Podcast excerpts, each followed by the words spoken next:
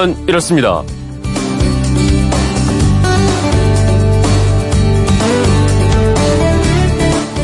안녕하십니까 전종환입니다. 축구공은 둥글다. 아, 우리 대한민국 선수들이 또 한 번 보여줬습니다. 응원은 물론 했지만 진짜로 이길 줄은 몰랐던 독일전 그것도 2대 0 스코어. 아, 16강 진출은 비록 좌절됐지만 뭐 어떻습니까? 전차 군단을 집으로 돌려보내버렸습니다. 자, 지금 우리 국민들이 가장 궁금해하는 것 뭔지 혹시 짐작을 하시겠습니까?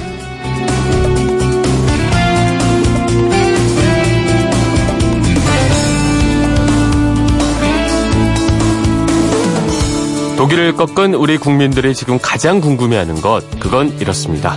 아, 새벽에 회사 나올 때 어, 인터넷 포털에서 검색어 순위를 보는데요. 그 순위가 지금 우리 국민들이 가장 궁금해하는 걸 알려주죠. 오늘 일어나자마자 봤더니 1위 검색어가 이거였습니다. 독일 반응. 네, 독일 선수, 독일 국민들 정말 꿈에도 생각 못한 일이었을 겁니다. 직전 대회 우승팀이자 브라질과 함께 강력한 우승 후보였잖아요. 자, 그래서 독일 언론들 충격적인 패배라면서 감독 사퇴까지 거론하고 있습니다. 레브 감독과 대표팀이 더 이상 함께 가기 어려울 것 같다. 충격적인 조별리그 탈락이다. 레브 감독 사임하는가? 뭐 이렇게 꼬집었고요. 전체적인 분위기는 이 한여름에 한파가 휘몰아친 모양새라고 합니다. 근데 독일과는 완전 반대로요. 멕시코 시티의 한국 대사관 앞에서는 한국인 형제들이요. 그들은 이미 멕시칸이다. 이런 외침이 울렸고요. 아, 멕시코 전역에서 한국인을 만나면 행가래를 치면서 감사 표시를 한다고 합니다. 멕시코는 스웨덴에 지고도 우리 덕분에 2위로 16강에 진출을 하게 됐거든요. 자, 그나저나 아, 우리는 약한 팀부터 그러니까 스웨덴, 멕시코, 독일 이렇게 순서로 경기를 치르는 줄 알았는데 알고 보니 이게 강한 팀 순서였습니다. 피파 순위 그리고 도박사들의 예상 이거 무슨 엉터리 아닙니까?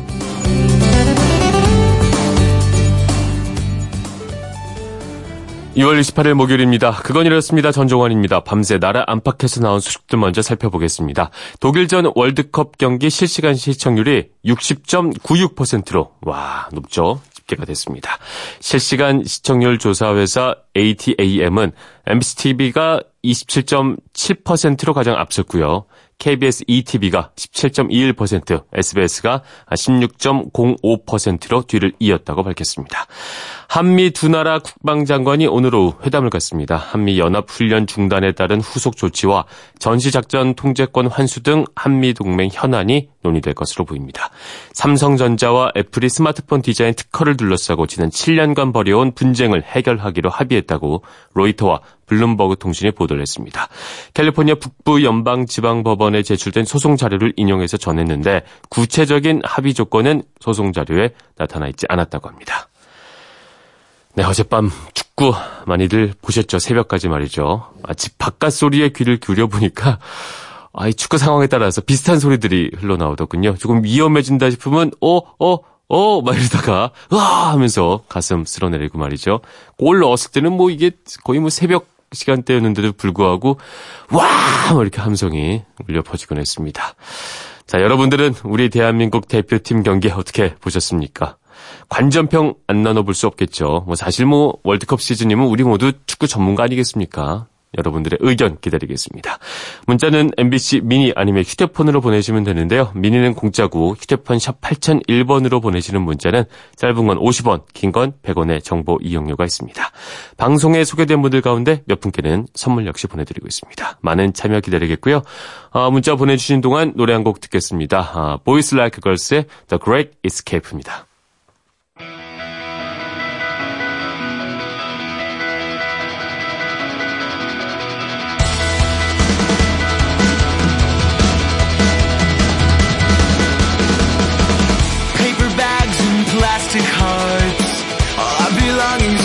Shopping cart.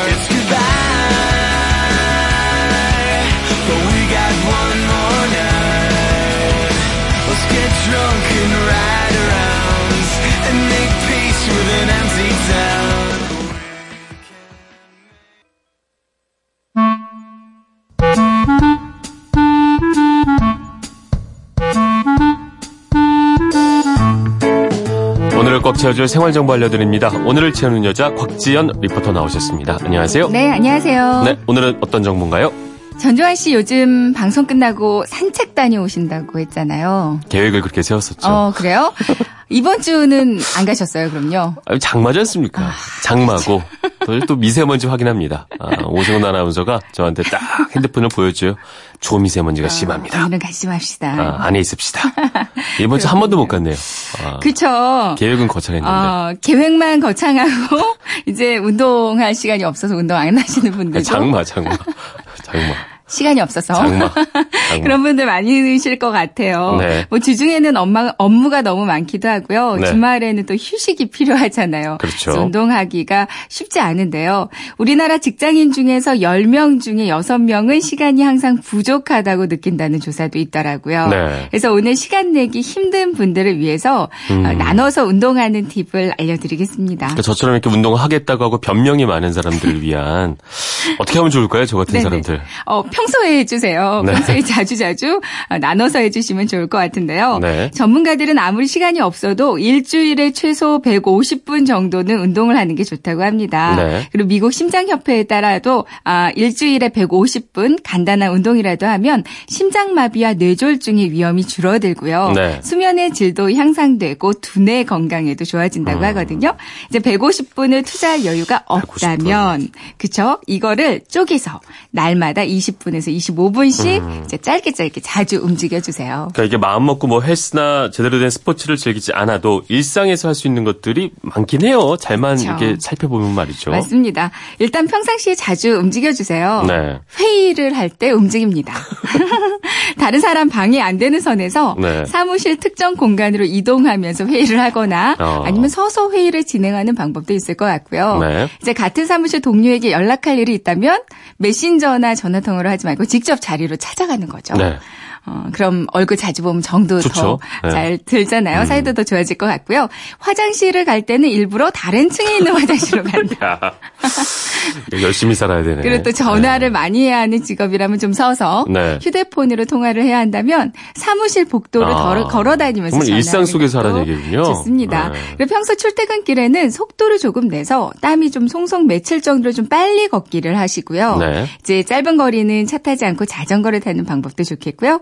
옥상 같은 곳에 줄넘기를 출근할 때 하나 가지고 가서 네. 이제 줄넘기를 가볍게 하는 방법도 있을 것 같아요. 또 이제 차를 타고 출근을 하시는 분들은 사무실까지 계단을 이용해서 올라가시는 분들도 꽤 있더군요. 많이 계시더라고요. 네. 이제 계단은 평소 하기 좋은 운동법이긴 한데 정형외과 전문의에 따르면 평소 무릎이 안 좋은 사람한테는 정말 어. 절대 조심해야 한다고 합니다. 네. 이제 무릎이 90도 이상 구부러지면 관절에 무리가 간다고 보기 때문에 네. 계단 대신에 평지를 걷고요. 나지막한 오르막을 생각을 걸으라고 권하거든요. 음. 건강한 분들도 운동 많이 하겠다고 막 올라갈 때 두 계단씩 오르는 분들이 있으시잖아요. 네. 무릎에 그 무리가 충분히 갈 수 있는 음. 거기 때문에 건강한 무릎도 손상을 입을 수 있다고 합니다. 네. 계단 오르실 때 시큰시큰 통증이 조금 느껴진다면 계단 운동은 절대 피하시고요. 네. 이제 건강한 분들도 낮은 계단으로 한 계단씩 음. 오르는 게 좋습니다. 퇴근하고 집에 가면 밤에 그외 아파트 단지 안에서 이렇게 밤에 걸어 다니는 분들도 꽤 많이 있어요. 운동하신다고요? 그쵸.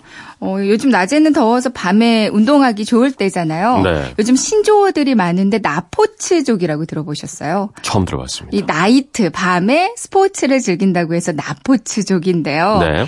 어, 예전에는 밤에는 주로 헬스나 나홀로 조깅 정도로만 운동을 즐겼다면 음. 요즘에는 단체로 또 운동을 즐긴다고 합니다. 단체로 하면 아무래도 조금 더 잘 열심히 할 수 있게 돼요. 혼자 그렇죠. 하는 것보다는. 아, 밤에 할 수 있는 운동 종목들이 좀 많은데 네. 걷기, 뛰기, riding, 트레킹 생각보다 종류가 다양하더라고요. 근데 요즘 가장 핫한 종목이 러닝, 가볍게 뛰기라고 합니다. 네. 근데 혼자 뛰는 게 아니라 단체로 이제 밤에 만나서 도심 곳곳을 뛰는 모임이 그 러닝 crew가 인기를 끌고 음. 있대요.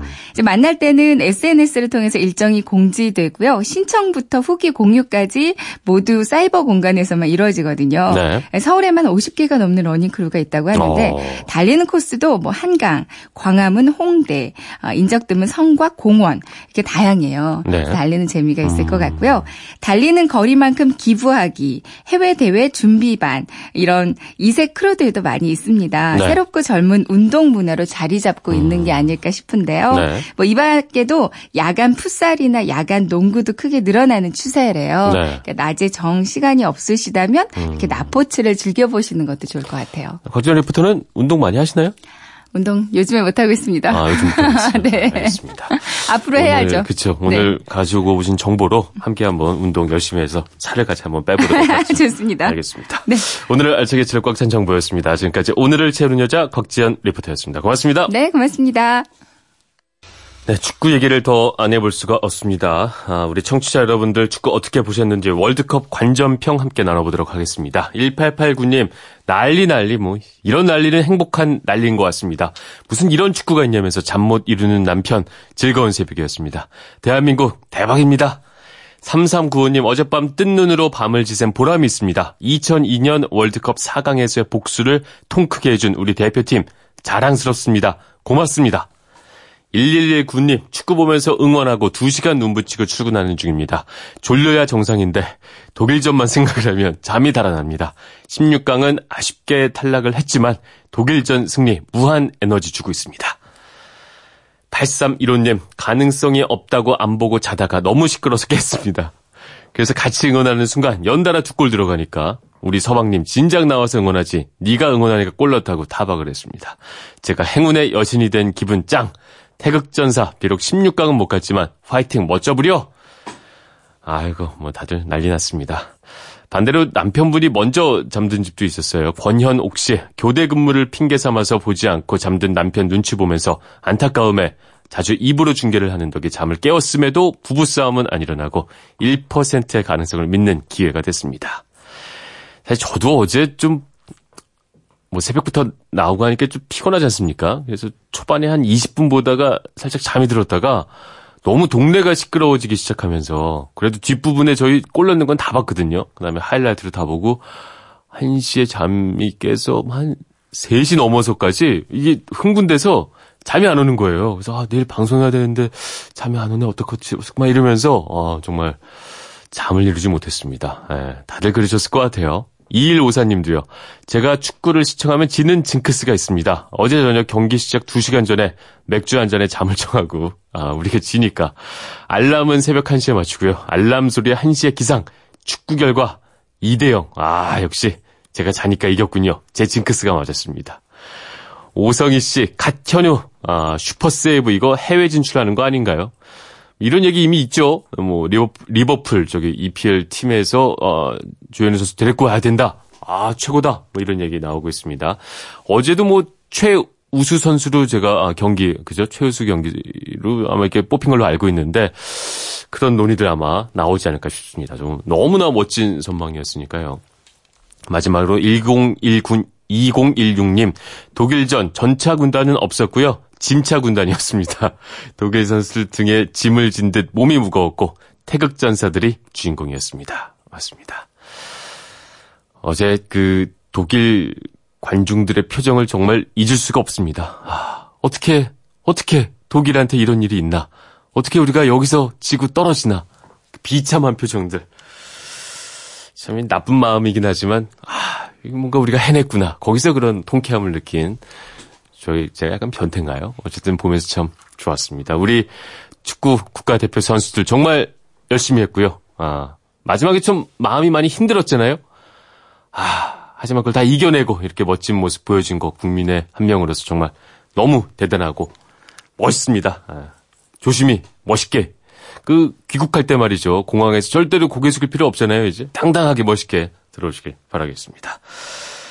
16강 못 가면 어떻습니까? 뭐 독일 세계 1위 이겼잖아요. 예, 만족합니다. 청취자 여러분과 함께 만들어가는 그건 이렇습니다. 전종환입니다. 잠시 후에 돌아오겠습니다.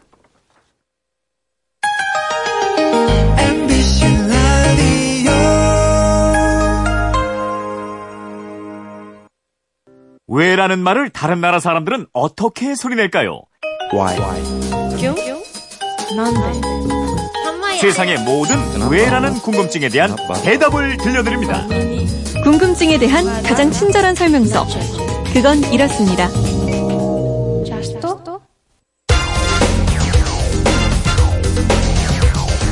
궁금증이 지식이 되는 아하! 남북이 다음 달 24일부터 북한의 철도를 현대화하기 위해 경의선 북측 구간에 대한 공동조사에 나섭니다. 국제사회 대북 제재가 풀릴 때 바로 사업을 시작할 수 있도록 미리 점검하고 조사하겠다는 계획입니다. 네, 들으신 뉴스처럼 북한 철도를 현대화하기 위한 속도가 점점 빨라지고 있습니다. 자, 휴대폰 뒷번호 6231 쓰시는 청취자가 이런 문자 주셨습니다. 부산에서 출발한 열차가 북한을 거쳐서 러시아 시베리아를 달릴 수 있다고 하는데 철로만 연결되면 이게 가능한 일인가요? 아니면 다른 기술적인 보안 조치가 있어야 하는 건가요? 그리고 자기 부상 열차는 진짜로 철로 위를 떠서 가는 건가요? 어떻게 그럴 수 있나요? 이렇게 궁금증 보내주셨습니다. 네, 어떤 궁금증이든 시원하게 다 해결해드리는 궁금증 해결사죠. 오승훈 아나운서 잘 풀어드릴 수 있을 것 같습니다. 안녕하십니까? 예, 안녕하세요. 네, 마침 이런 질문이 왔는데 오늘이 새롭게 바뀐 철도의 날이라고요? 맞습니다. 예, 철도의 날은 국가가 지정한 법정 기념일인데요. 네. 어, 기존 철도의 날은 9월 18일이었어요. 근데 올해부터 6월 28일 음. 오늘이 철도의 날입니다. 오늘이요? 네. 아, 9월 18일에서 뭐 굳이 이렇게 6월 28일로 날짜를 바꾼 이유가 있을까요? 네, 1899년 9월 18일 이게 우리나라 최초의 철도인 경인선 개통일입니다. 네. 그래서 이것을 기념하기 위해서 일제 강점기인 1937년에 일제에 의해서 철도의 날이 9월 18일로 지정됐어요. 그동안 일제 시대에 지정된 날짜라서 일제 잔재다라는 논란이 많았고요. 네. 이에 따라서 정부는 일제 잔재를 청산하고 민족의 자주성을 회복하는 차원에서 올해부터 철도의 날을 6월 28일로 바꿨습니다. 네, 9월 18일이 일제가 지정한 날짜였다. 네. 6월 28일은 그럼 어떤 의미가 있길래요? 어, 1894년 음력 6월 28일 네. 당시 갑오개혁의 일환으로 정부 조직이 개편되면서요. 공작, 교통, 채신, 건축, 광산 등의 사무를 관장했던 공무아문이라는 조직하에 네. 철도국을 둔다라는 기록이 조선왕조실록에 남아 있습니다. 음. 그래서 학계에서는 이 날을 한국 최초의 철도국 창설일로 보고 있습니다. 네. 음력에서 양력으로 바꾼 거지만 어쨌든 철도국 창설일을 기념하기 위해서 6월 28일을 철도의 날로 음. 정한 거고요. 네, 이해가 됩니다.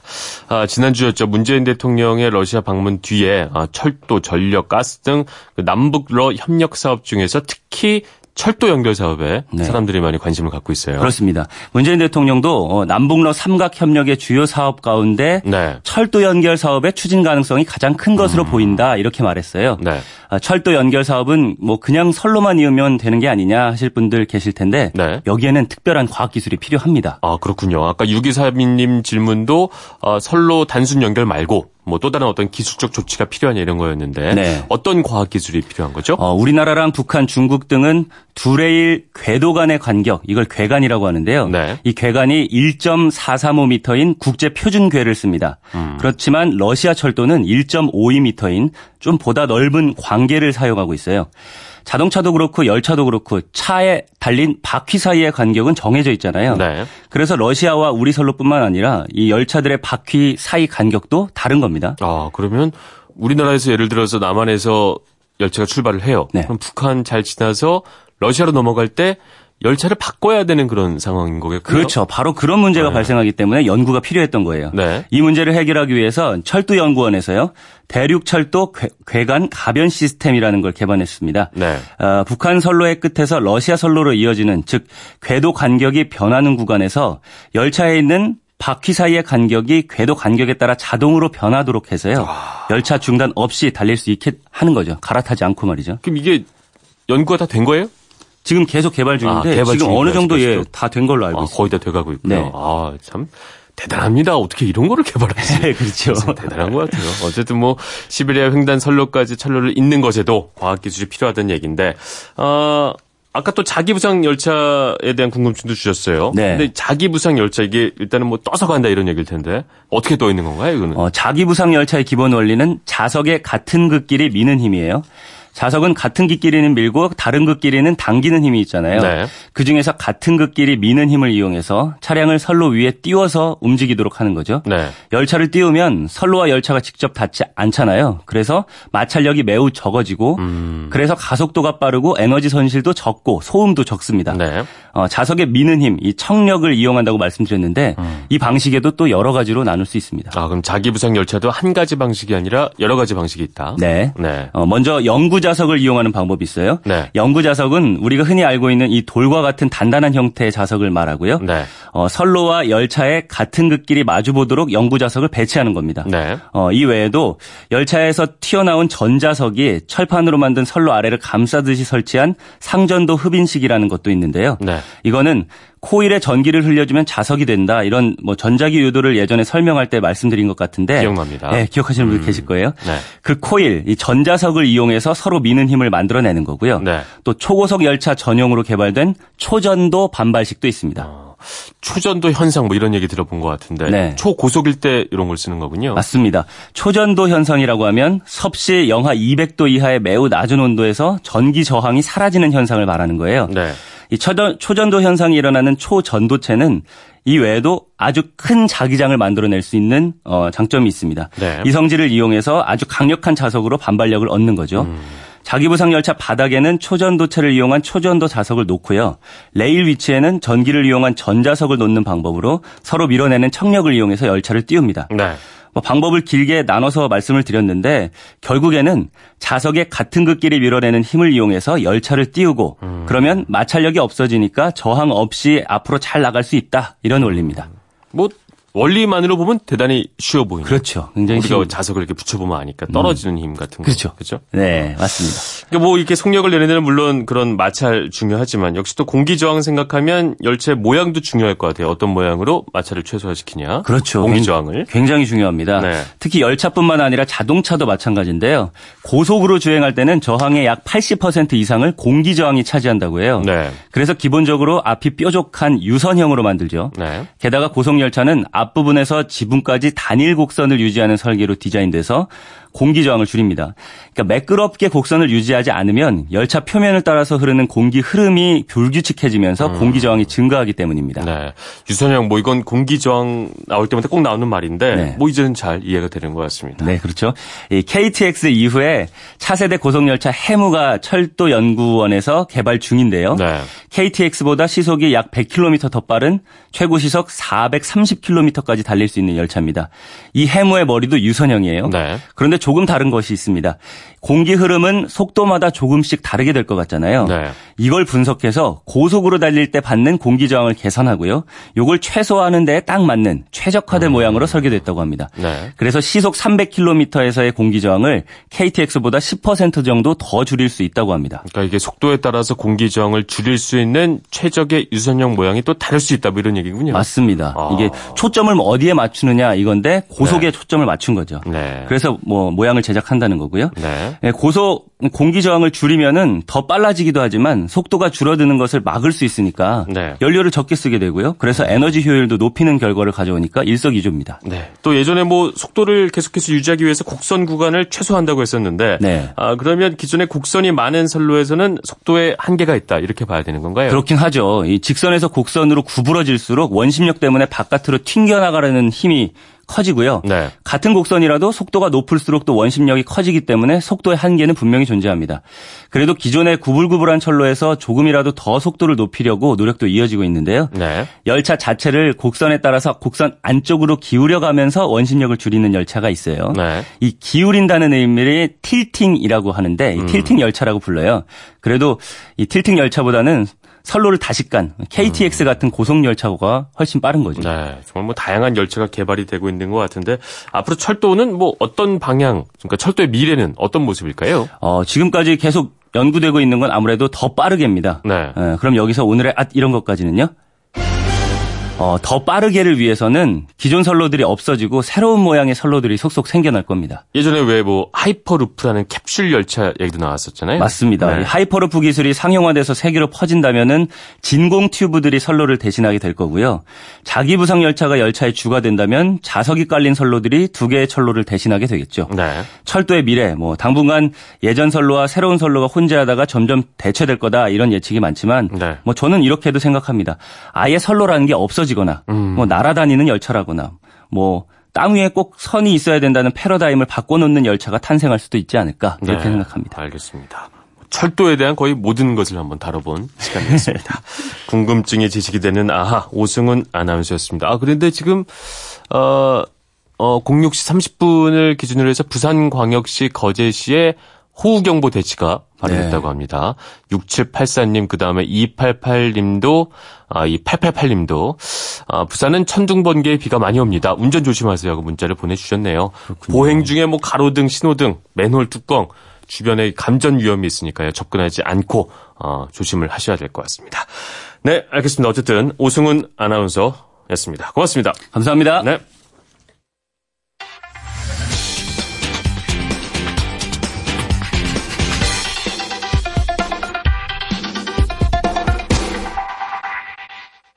네, 이제 다시 또 축구 얘기를 좀 해보도록 하겠습니다. 아, 대한민국 축구 대표팀 마지막 독일과의 경기에서 승리를 거뒀지만 아, 뭐 16강 진출엔 실패를 했습니다. 화제의 키워드에 대해서 알아보는 키워드 인터뷰 코너 오늘의 키워드 대한민국 축구에 대해서 신문선 명지대 기록정보과학 전문대학원 교수와 이야기 나눠보겠습니다. 안녕하십니까? 네, 안녕하세요. 신문선입니다. 네, 반갑습니다. 아, 역시 뭐 축구공은 둥글다라는 말이 맞다는 걸 또 증명을 해냈습니다. 대다수의 예상을 업고 독일과의 경기에서 2대 0으로 승리를 거뒀는데 경기 어떻게 보셨습니까? 어제 경기는 한마디로 네. 절박함이 절박함이 통했다. 네. 네 한국 대표팀이 모든 그 경기력 그 어, 지표나 지수에서 독일에 고전할 것이다라는 것이 전 세계 축구 전문가들의 어, 공통된 의견이었었는데 스코어는 2대 0으로 이제 한국이 어, 이기지 않았습니까? 맞습니다. 어, 한국 대표팀은 경기에 대한 몰입도가 어, 예선 두 경기와 비교해서 전혀 달라진 음. 어, 그런 모습이었고요. 어, 이러한 그 절박함은 90분 동안 뛴 그 경기 데이터 중에서 어, 전체적으로 11명이 뛴그 어, 총합의 운동량. 네. 어, 118km를 한국은 뛰었고요. 독일은 115km를 소화했거든요. 3km 더 어, 이러한 그, 음. 네, 그 뛰는 양에서 어, 독일을 압도했던 것이 어, 절박함과 연결이 되면서 네. 어, 경기력에 반영이 된 거거든요. 네. 어, 독일을 누른 전술적인 그 키워드는 어, 첫째는 그 수비, 미드필드 그리고 공격 3전의 밸런스가 어, 그 상당히 그, 그 조화를 이뤘고요. 네. 또 한 가지는 상대가 볼을 가지면 압박 플레이로서 상대가 우리 진영 쪽으로 오지 못하게 하는 네. 공격의 속도를 어, 속도를 떨군 것도 어, 통했다는 것이죠.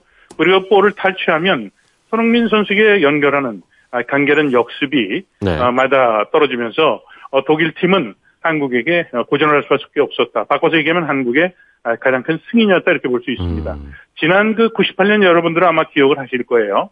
어, 프랑스 월드컵 당시에 어, 예선 두 경기가 끝나고 나서 차범 감독이 경질이 됐죠. 네. 그리고 어, 감독이 없는 상태에서 김평석 그 감독 대행 체제로서 마지막 예선 벨기에와 경기를 치렀었는데 잘했었죠. 이 경기 가 어려울 음. 것으로 생각했습니다만 네. 이임생 선수가 그때 피해 투혼을 그 벌이면서 한국이 어떻게 보면 국민들로부터 그 새로운 희망을 갖게 하는 그런 일전 아마 여러분들은 기억하실 때요. 그와 같은 간절함과 그다음에 절박함이 어디에 묻어있던 것이 결국은 독일을 꼽는 가장 큰 승인이 됐다고 저는 이렇게 생각합니다. 네, 밸런스와 압박, 그 다음에 결국에 몰입도 말씀을 해주셨는데, 근데 앞서 네. 두 경기에서 이런 경기 왜 못했나, 뭐 아쉬움도 없지 않아 있습니다.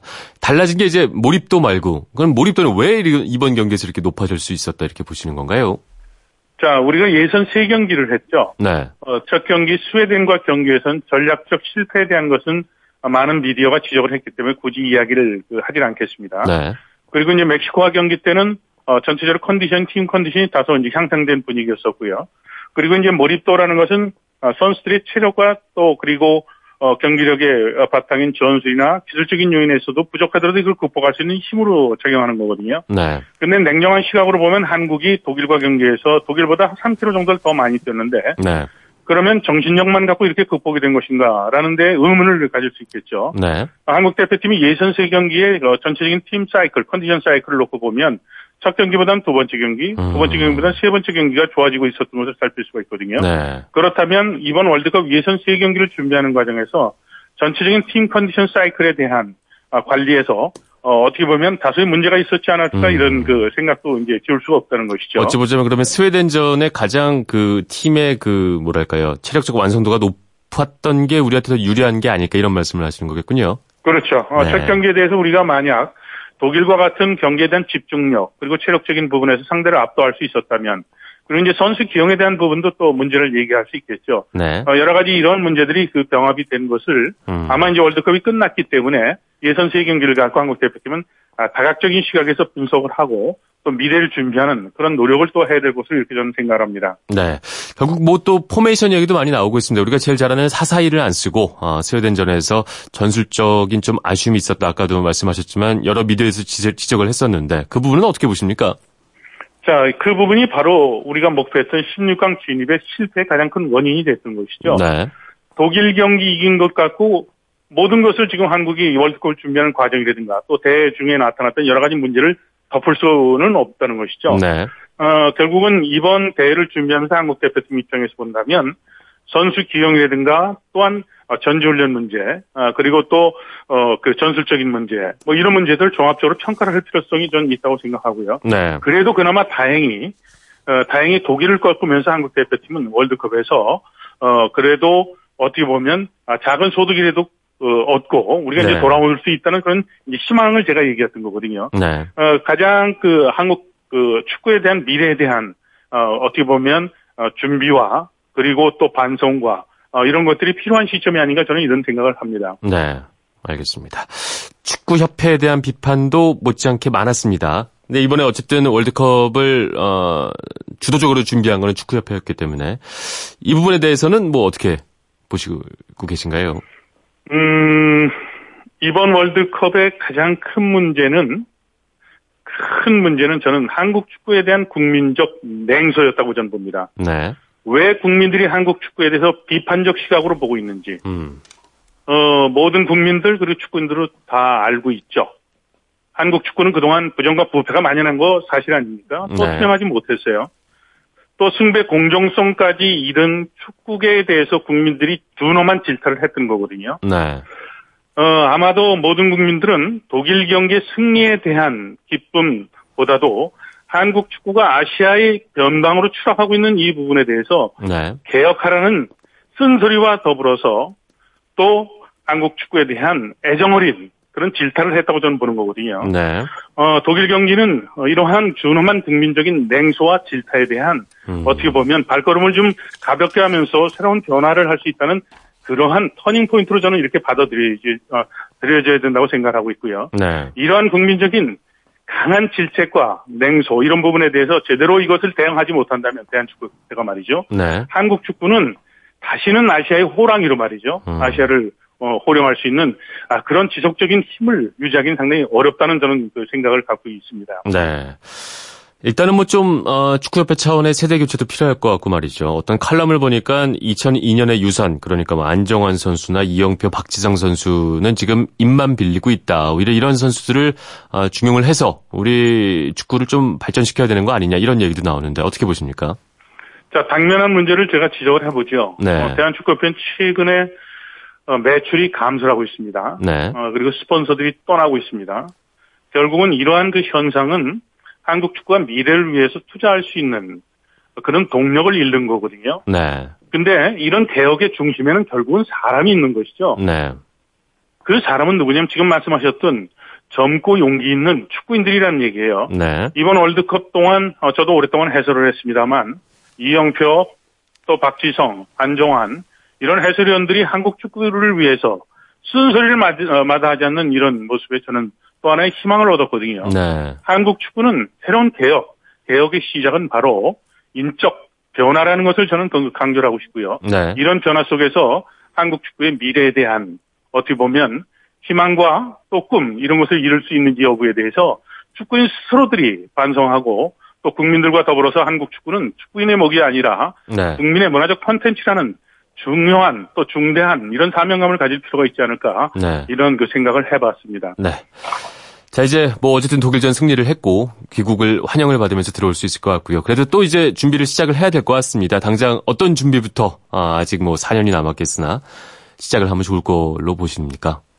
한국은 결과가 좋으면 모든 것을 다 잊어버리고 지워버리는 음. 아주 어떻게 보면 좋지 않은 이러한 어, 그, 어, 어떻게 보면 문화가 있지 않습니까? 네. 이번 월드컵에 실패했던 것을 우리는 철저하게 어떻게 보면 그 리뷰를 해야 됩니다. 음. 아, 지난 월드컵에서 우리가, 어, 어떻게 보면 그 학연 문제, 여러 가지 뭐, 어, 문제들이 많았고 참패를 하지 않았습니까? 그때 지적됐던 것이 대한축구협회에서 발행했던 월드컵 백서에 그대로 지적이 돼 있거든요. 네. 그 지적된 많은 부분 중에서 한 가지가 이번 월드컵에도 뼈아프게 작용된 것이 있습니다. 어떤 거죠? 그것이 뭐냐면 멘탈 코치에 대한 부분이었었거든요. 네. 어, 이번에 어, 사실은 국민적인 어떻게 보면 어, 냉소적인 분위기 속에서 경기 끝나고 나면 많은 악플들 뭐 이런 얘기들이 있었는데 선수는 컨디션에 상당히 큰 부담을 줬던 거거든요. 네. 그런 부분에 준비를 하고 철저히 대응을 할 수 있는 그런 음. 준비를 하지 못했던 것의 하나의 이제 사례로 제가 지적을 하는데요. 네. 어, 이 다가오는 4년 뒤의 월드컵 그리고 또 앞으로 다가오 어, 그보다 더 일찍 이루어지는 아시아 선수권 대를 포함을 해서 네. 한국 축구는 이런 국제 대회 때 어떻게 준비를 할 음. 해야 될 것인지 그리고 네. 준비 과정에서 어떤 문제가 있었는지 그리고 슈텔리케에서 신청으로 오는 과정에서의 혼란적인 문제들, 그 축구의 협회가 또 비용적인 낭비, 뭐 이런 부분들에 대해서 철저하게 피드백을 해서 이것을 갖고 미래에 대한 준비를 하는 그런 자기 성찰과 노력이 아, 필요하다고 저는 이렇게 어, 목소리에 힘을 줘서 아, 강조를 하겠습니다. 알겠습니다. 오늘 말씀 잘 들었습니다. 신문선 교수였습니다. 고맙습니다. 네, 감사합니다. 아까 부산 거제에 이어서 6시 50분 통영시 지역에도 호우경보 대지가 발효됐다고 합니다. 날씨 알아보겠습니다. 이온 리포터 전해주시죠. 네, 남해안에 장맛비가 쏟아지고 있습니다. 특히 호우경보가 발효 중인 부산 가덕도에는 시간당 37mm가량으로 폭우가 쏟아지고 있습니다. 경남 남해안과 일부 전남 지역에도 돌풍과 함께 천둥 번개를 동반한 많은 비가 내리고 있어서 호우특보가 발효 중이니까 조심하셔야겠고요. 남해안, 제주도를 중심으로 내일까지 50에서 100, 많은 곳은 150mm 이상 내리겠습니다. 날씨였습니다. 네, 우리 축구 대표팀 4년 뒤 미래를 준비해야겠지만 그래도 오늘만큼은 우리 모두 즐겼으면 좋겠습니다. 독일 이겼잖아요. 저는 내일 다시 찾아오겠습니다. 지금까지 아나운서 전종환이었습니다. 목요일 아침이죠. 모두 힘내십시오.